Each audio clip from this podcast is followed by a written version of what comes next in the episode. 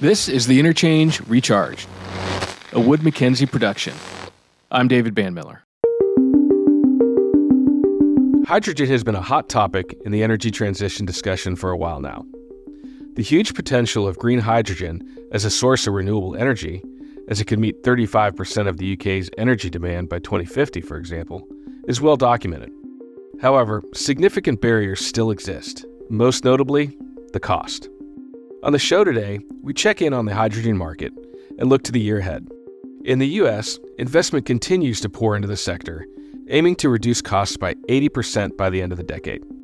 There are seemingly endless new projects in the pipeline, but how many are ready to progress to FID? I'm joined by Murray Douglas, VP of Hydrogen and Ammonia Research at WoodMac. Thanks for having me.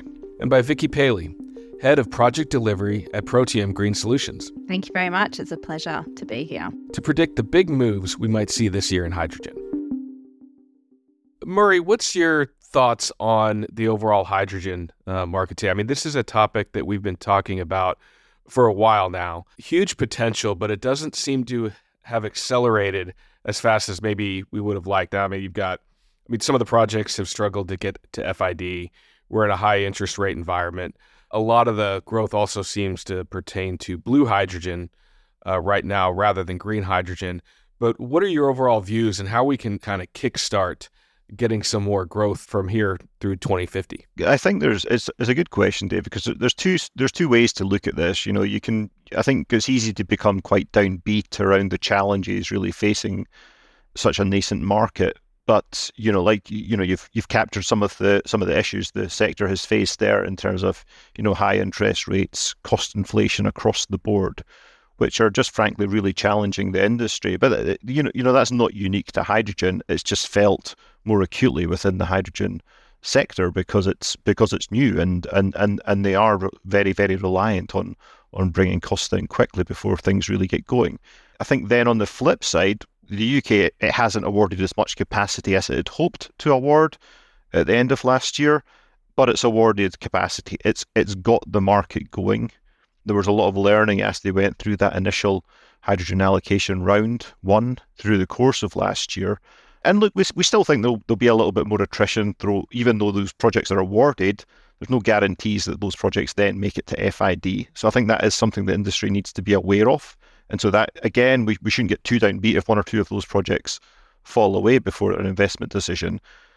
This is also complicated for policymakers, right? It's taking them time to get things lined up. You know, we've seen that in the US, the Treasury just releasing those rules just before the end of the year.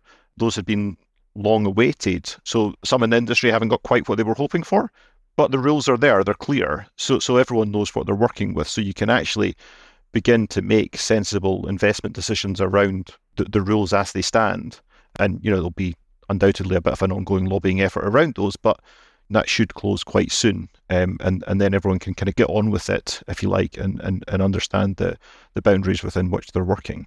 And I think there's those fiscal rules, and also, um, especially at a UK level, and from a, I guess a project development level, which is where I'm heavily involved, is is the understanding around legislation and hazardous substance consent and environmental permitting and all of these things that each of these projects are going to have to go through and making sure that everything that we do is captured and the learnings are shared across all of the projects. Because ultimately whether your project won HAR or it didn't or if it's a smaller project we're all doing these projects to achieve the same goals which is to meet net zero.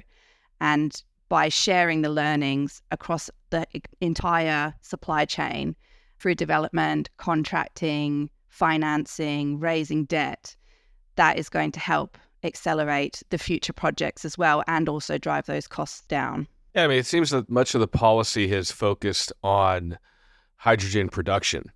But I mean, there's there's massive investment needed for transportation and storage of hydrogen. I mean, Vicky, you've got some obviously success with co-location with your customers, which makes it very easy. But with everything being focused on on the production of hydrogen, I think there's a massive build out to really grow the hydrogen market is going to be needed on that transportation and storage. So, how can we get some of the focus to be able to hit all aspects of the value chain and not just the production side?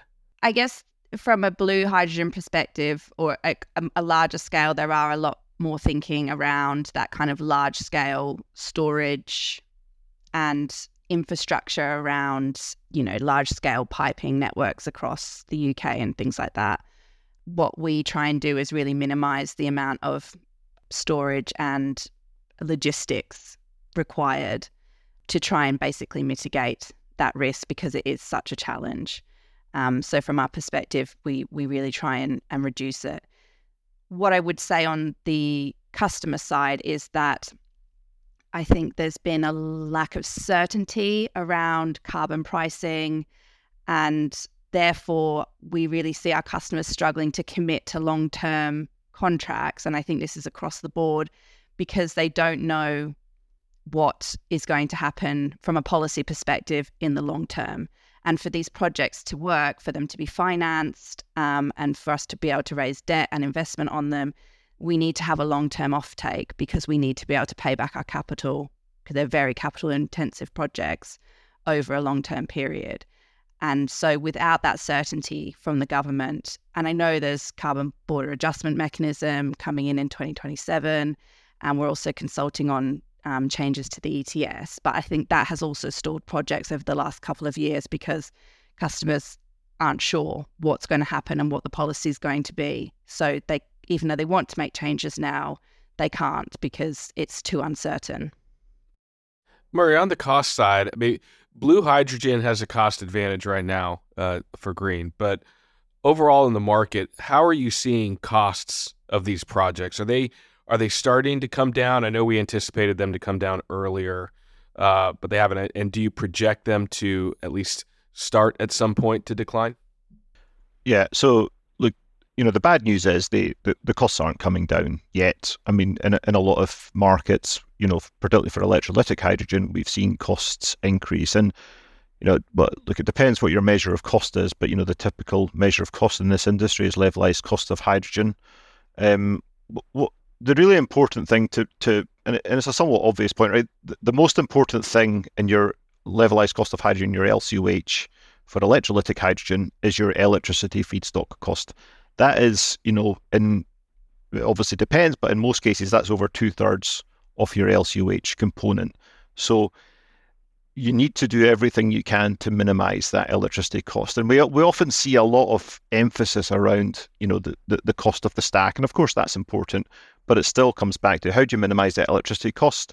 And then secondly, because that electricity cost is high, can you secure a higher efficiency um, electrolyzer stack? Because then that minimizes your, your overall cost in electricity. So that's what we're beginning to see at the moment across the industry is that, you know, some, some of those higher um, higher efficiency electrolyzers can be appealing in, in many cases because they can help to control that cost. Um, and then, of course, what we're also seeing is, you know, can you control some of the costs around the EPC, the balance of plant, these sorts of elements? Uh, and again, th- this is where hydrogen is. It's unique. It's, it's it's complicated. You know, the offerings from the different electrolyzer OEMs, they're not they're not all of the, you know they're not they're not got all the same sort of boundary around them. They're they're all slightly different. Um, so what we're also seeing is that a lot of those project developers are are you know having to work a bit harder and do a bit more of the due diligence to try and compare like for like across those electrolyzer OEM offerings as well, which again just just adds to the complexity. So, you know, we're not seeing costs come down yet. We are fully expecting those costs to come down, and that is mainly driven by our view that renewable costs in particular do resume a downward trajectory um, again in the near future. And yeah, I, I, don't I don't think we're seeing anything um, too questionable in that sense. You know, there is still a very strong expectation that the cost of wind, the cost of solar, does really get on that downward trajectory once again, and that helps to control things. Uh, I completely agreed on on the electricity prices and you know that's one of our key drivers and something that we try and do with our co-located renewables and we private wire those to our electrolyzers so that we can drive down the cost of electricity as much as we can by controlling those electrons and having them under the Protium umbrella, I guess.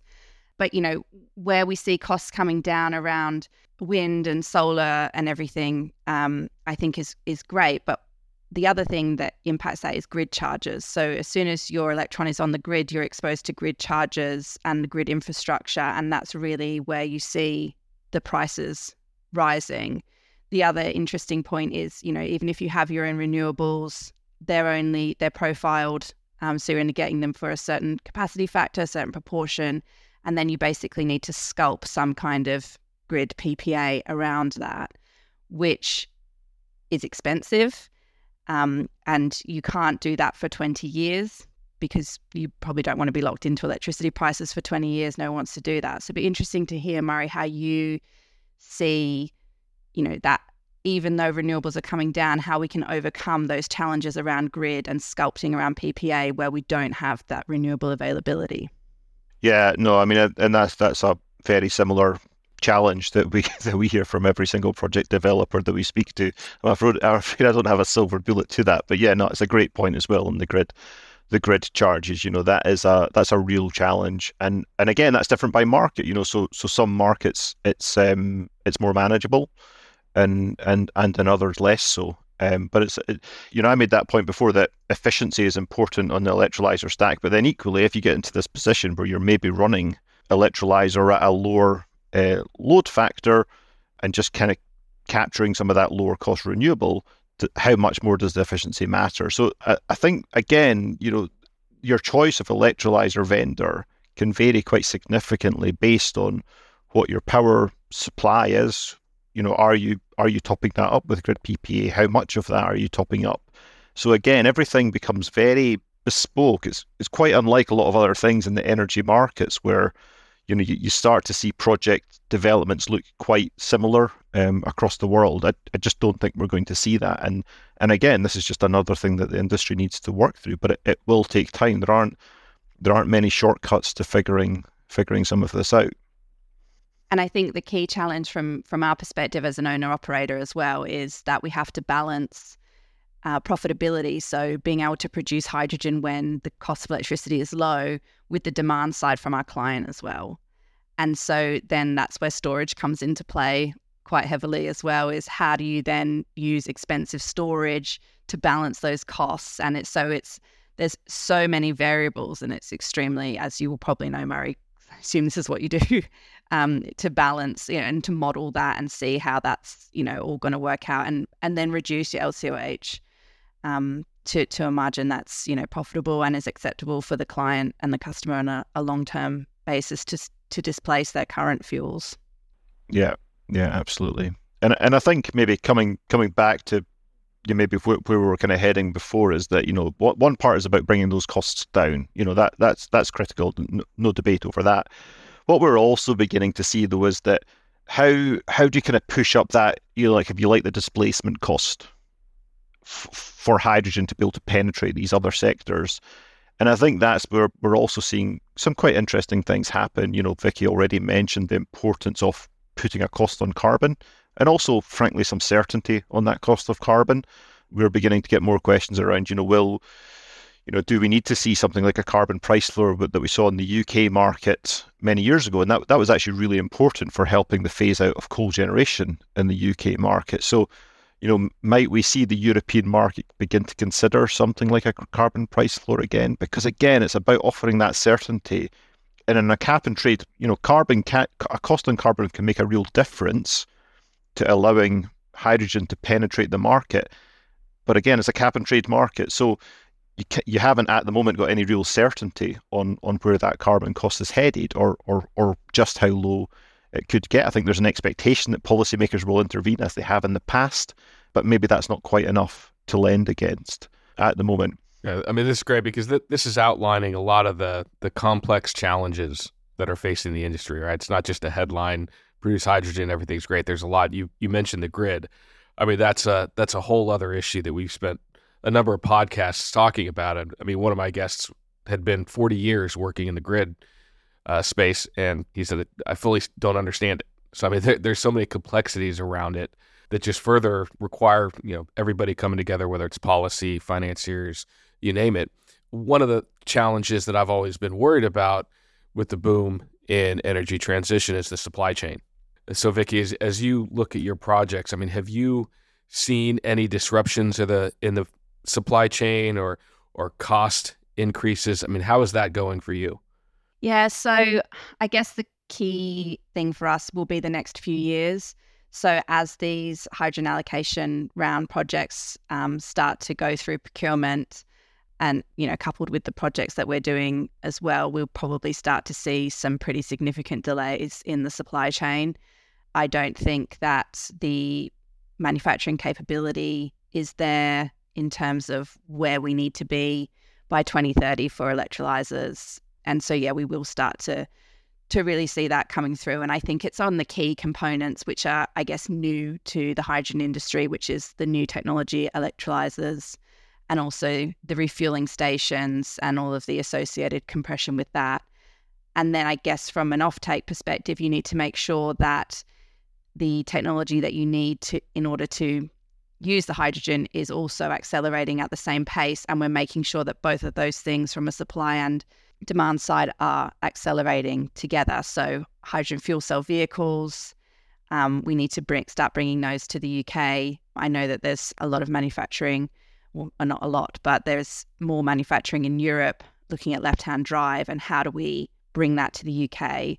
Protium actually just was awarded 30 million pounds as part of the DFT's um, zero emission road freight transport grant um, for a project called HyHaul, where we'll be looking to deploy 30 fuel cell electric heavy goods vehicles trucks along the M4 corridor between the UK and Wales between now and 2030. So projects like that are really important to making sure that the supply chain and the technology is ready for the hydrogen supply that's going to be available on the market. Murray, how are you addressing the supply chain issues as you're looking at, you know, your analysis and forecast? Well, I, th- I, think what we're what we're seeing is that supply chain. Actually, a lot of the a lot of the challenges are extending right through back into the renewables space, and that's actually where a lot of those initial challenges are coming through and feeding through to the cost increases.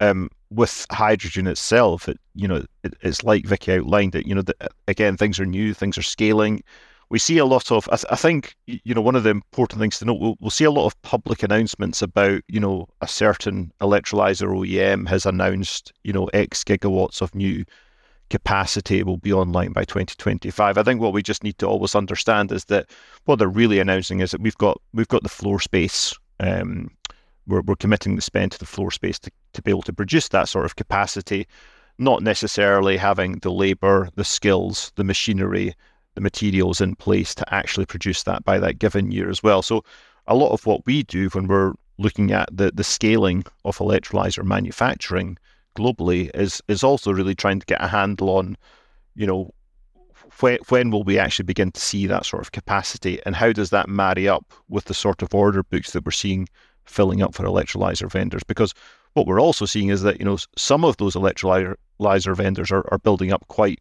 heavy order books um, versus some that, that that maybe maybe haven't got as, as as you know long a track record in electrolyzer stacks as well. So it's just going to take them a bit longer, um, and then you kind of get into these other um, challenges that, that that we we keep hearing from project developers as well. Is that you know around how you share the the risk um, around some of these you know what's still a, a, relatively new technology in the way that we're scaling it and you know, some developers might be willing to split some of that risk, um, and then others will be pushing that risk back to the electrolyzer vendor. And and again, these these are all things that begin to slow things down. They begin to add costs, um, and I'm I'm sure you know, no doubt Vicky and, and the Protium team have have been facing similar um, challenges around how that's worked through. You know, it will be resolved. It again, it, it's it's just another thing that, that will add time and add some cost. And I think the other thing to layer on top of that as well is bankability. So if you're looking to get project finance for your projects and raise debt, then that bankability issue is key. And so not everybody will, you know, finance certain OEMs and track record becomes extremely important. And where you're in a nascent market where not many people have a track record, then it's how do you get lenders comfortable with that risk sharing profile um, and with being able to, you know, to finance these projects to push them forward. On the finance side, I mean, who is who's financing these types of projects? I mean, uh, with the energy transition in general, what we've seen a lot. Of, I've talked about this kind of gap in financing from early stage to then being really bankable, there's this gap. And that seems to be filled with larger companies that are doing partnerships and investing in these projects to get a foothold in the energy transition. But are there any other investors besides you know larger companies looking for an energy transition angle that are actually investing uh, in these in these types of projects? I mean, I guess the the general question is where is the money coming from for these? What what we're seeing is that we're we are seeing some you know a a, a handful of hydrogen focused investment funds being being set up and and those have, have, have already built a track record of, of investing into some of these projects we're also seeing some of the projects that have been that have moved forward particularly you know actually some of the early success that we saw in terms of scaling electrolytic hydrogen was um, those which are part of refinery operations, so which typically involve a, a, large integrated major, and so you know some of that is is essentially being financed off the balance sheet as well, and some of those he- heavier costs can just be in- absorbed into the kind of wider integrated refinery complex as well, which makes things a little bit easier. Um, and, and you know then we're we are seeing some some larger institutional investors come into the space as well. So I don't I don't think there's a there's a lack of interested parties, um, but again it's it's it's one of those you know there's a lot of challenges to, to kind of stitching the financing together, um, and that's also taking some time to work through. Yeah, and I think eh, looking at it from two levels, obviously you have you know your your top co company financing and then also project financing as well, and it depends at how you want to finance your relative projects and how you want to finance you know your company to expand and grow. And you know, just to echo Murray's points, we spoke to 150 different funds last year, so there's a lot of appetite across all of the funds for having project, hydrogen projects, particularly green hydrogen projects with long-term offtake in their portfolios. But the the challenges do come when you know they want to see well who is your off taker how long are they signed on for? Where is the offtake contract? Those kind of things. And that's where you're trying to marry up that financial commitment with the commitment from the off taker and and then that becomes challenging as Murray kind of alluded to is, is pulling that all together. And then from a, a bank's perspective and, and raising debt, again, we're seeing the same kind of level of interest in the infrastructure and financing the infrastructure. But again, it's about where is the project, where are the projects in terms of progress, where are the agreements uh, in terms of progress, and having that certainty around those for that funding to be able to come in. So yeah, I think there's a there is a lot of interest, and it's just about timing and security, I guess, of of those contracts to to get the actual funding through the door. Yeah, and I think I think that's where the, the UK has done a good job. You know, like we said at the beginning, you know, stitching together that producer and that off taker really helps with that. Yeah, are there any other criteria that is high up their investment uh, question list um, as they're looking at these? It's very similar to oil and gas midstream to build the pipeline. You look, okay, you got long term commitments. Okay, you, you can get the bank financing on that as long as it's a credit worthy counterparty uh, on that. And so clearly that's going to be number one. Who's your offtake? What's their credit quality on that and the, and the tenor of the, the term? But what other kind of investment criteria are they focused on in your discussions with the you know 150 different funds? Uh, so technology partners. Um, so who who's supplying the technology? what's their creditworthiness, the bankability of, of those technology partners, and uh, EPC partners, um, and the engineering side of things. And then obviously, if you're looking for top co-investment, um, the quality of the team within your organization um, is always important to investors as well, and your pipeline. So what other, you know, you obviously have your projects that are closer to contract that you'll be out pitching, but then what does your pipeline look like?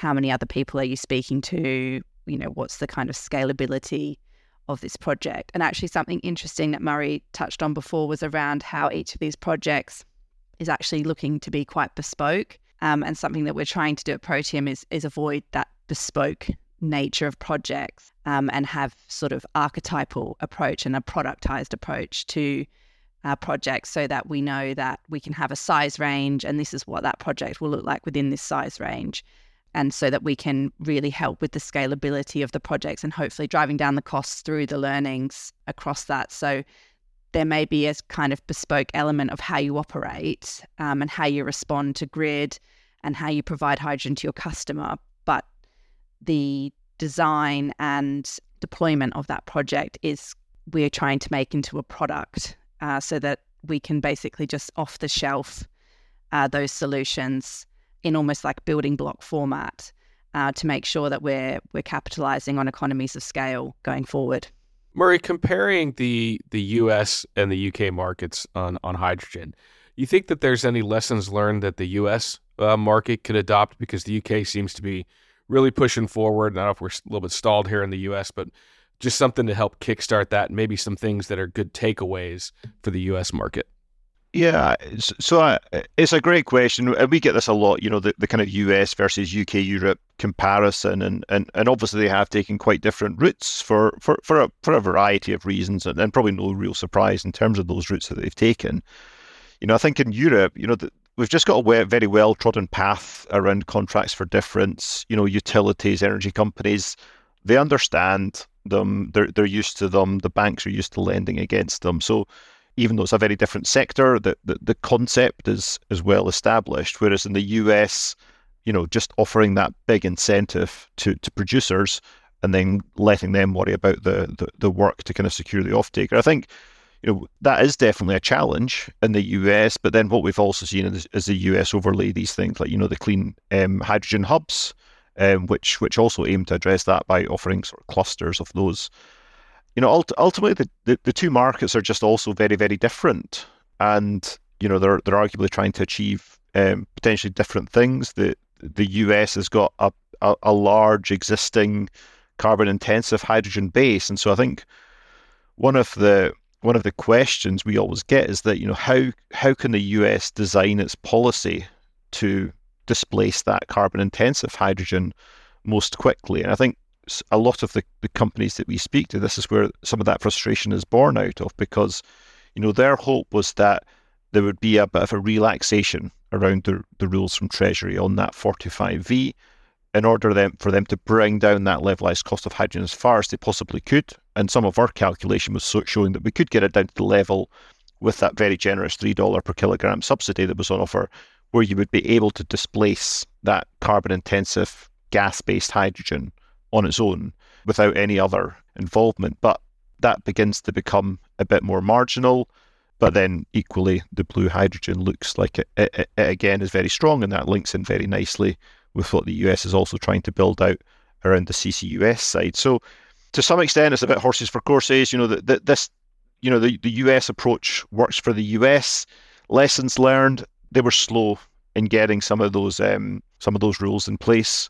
We felt the, the European market was quite slow as well, but they still definitely moved well ahead of the US. And you know, if you just look, took a small sampling of some of the projects that deferred FID in the US last year because the rules weren't in place, you know, that that adds up in terms of capacity that, you know, everything just drifts out like one, two years as a result of that. And and because that's been caught up in this continued cost inflation, that's added a further challenge. So some of that capacity moves even further back. So, you know, if, if the US had just got those rules out sooner, you know, they'd, they'd be much closer to, to meeting some of the targets that they've set out in, in, in 2030, for, for example. And I think similarly in the UK, you know, we see a lot of, I guess, flip flopping on policy and, and targets. And that's really difficult for developers, for hydrogen producers, and for customers as well. So having you know, sticking to the plan, sticking to the targets, I think is is really important. And something else that we do in the UK, which I think is is good, and something that could be learned from in the US, is that we have, you know, several different types of subsidies as well as the CFD. So we have um, the RTFCs, which is the Renewable Transport Fuel Credits. We have a couple of other funds um, outside of the hydrogen allocation round as well. Um, and each of these can be used interchangeably or together across projects.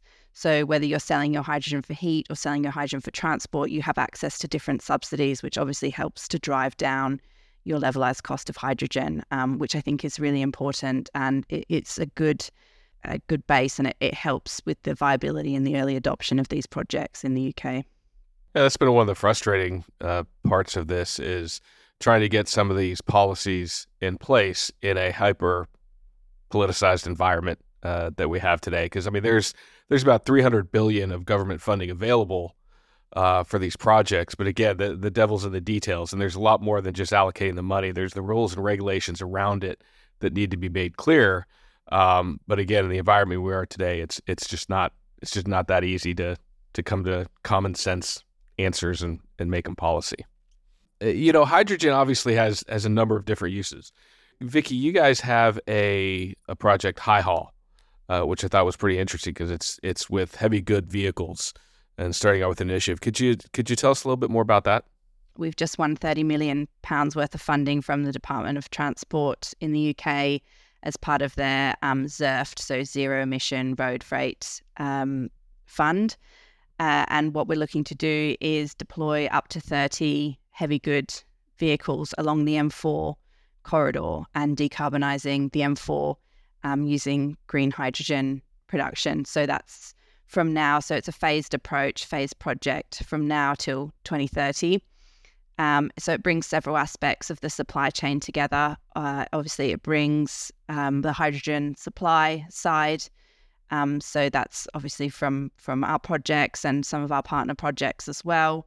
Um, it brings the midstream, so the refueling infrastructure into play, um, and being strategic around where we locate that refueling infrastructure.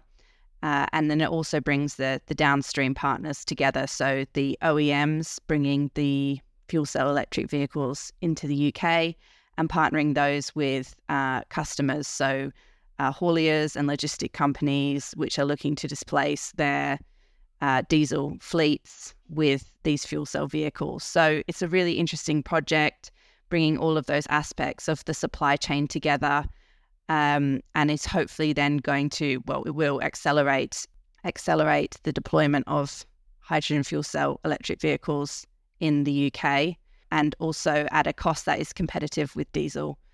Um, so actually, as part of the rules of that project, the uh, your levelized cost of hydrogen or your sale, sales cost of hydrogen, I should say, actually, uh, can't be lower than that of diesel. So you have to be on parity with diesel. So it gives gives you good sales margin there across your um, hydrogen production as well. It's interesting the different applications that are starting to pop up in projects. We we had somebody on the podcast a while ago uh, regarding maritime. So it's uh, ferries within bays yeah. that have moved to hydrogen as well. So very similar, just you know, on water. Yeah, and I think that we, you know, as a company, we understand that hydrogen is not a silver bullet, um, and we don't.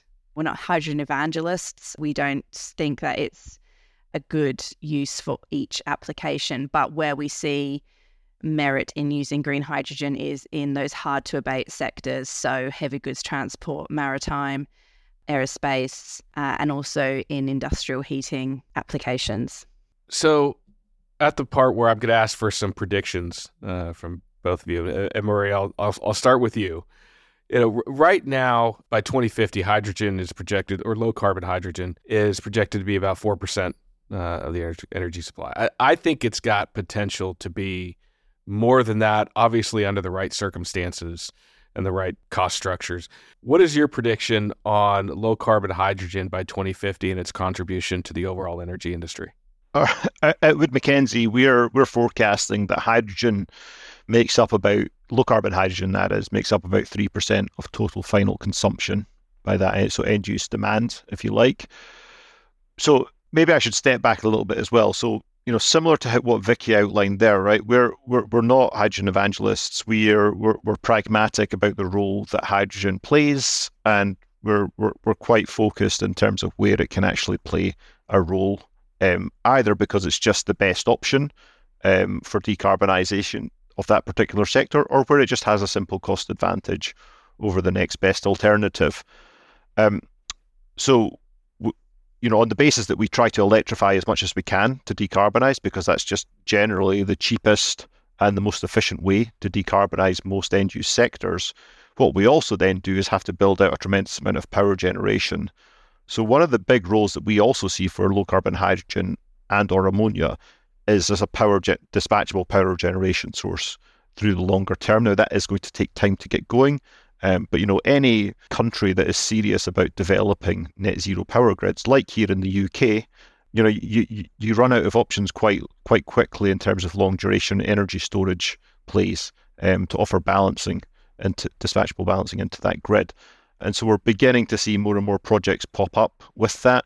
Again, we get into high costs because we need, you know, probably some sort of geological storage in the form of salt caverns, and or we're you know we're looking at um, ammonia firing, um, which we've still got some technology hurdles to cross as well. So, you know, we're into big costs, but you know there aren't a lot of alternatives um, once we get into that stage because you're either continuing to burn, burn gas and apply carbon capture, which as we get into lower capacity factors becomes less economic, we think, than hydrogen fired power, even with some of those higher storage costs. Oh, that, that's great. It, it's tough to say, okay, it's going to be 7% in 2050. It was more along lines of, because I, uh, I do think that it's got the opportunity to play a larger role. But to your point, there's going to be, it's going to take some time there are some projects and opportunities where hydrogen can really play a key key role, but you're going to have to have a lot a lot of the stars aligned between policy, financing, just the overall economic environment, all that to to be able to make that happen. Um, so I figured, I mean, it's not really a, a percentage question, but it but it's really just pointing out the fact that there's a lot more opportunity for hydrogen in the future. And, and Vicky, yeah, I think it needs to be what it needs to be in order for us to meet our decarbonisation targets, because ultimately this is about meeting net zero. And pinning one technology off another and, you know, driving one technology more than another for percentage points of, you know, market domination is not going to get us there. And we don't have, you know, we don't have the luxury of the solar and wind markets where they had 20 years to drive costs down we really need to get moving. We really need to drive these costs down. We really need to get hydrogen into the market. We need to start decarbonizing these hard to abate sectors and these heavy, uh, heavy duty emitters, um, because ultimately, this is this is a existential problem that is going to impact every single one of us. And that's really what I think, you know, when it comes down to what percentage this, what percentage that, that's what we need to really hold on to and what really drives me um, to come to work every morning is to really try and push that forward and make an impact and make a change and and drive the net zero agenda forward um, to what it needs to be so that we can live in a net zero world in 2050. Listen, Vicky Murray, I really appreciate you joining us on the show today. Uh, great discussion, and like I said, there's there's a lot of opportunity for hydrogen. I'm excited about it. Um, there's some obstacles I think that the market has to overcome uh, to get there, but I think it's got tremendous potential. So thank you for joining me. Thank you. Thanks very much, David. The Interchange is a Wood Mackenzie production. We'll be releasing the show every second Tuesday, so mark your diaries and subscribe so you don't miss an episode. I'm David Banmiller. It's been a pleasure joining you. See you next time.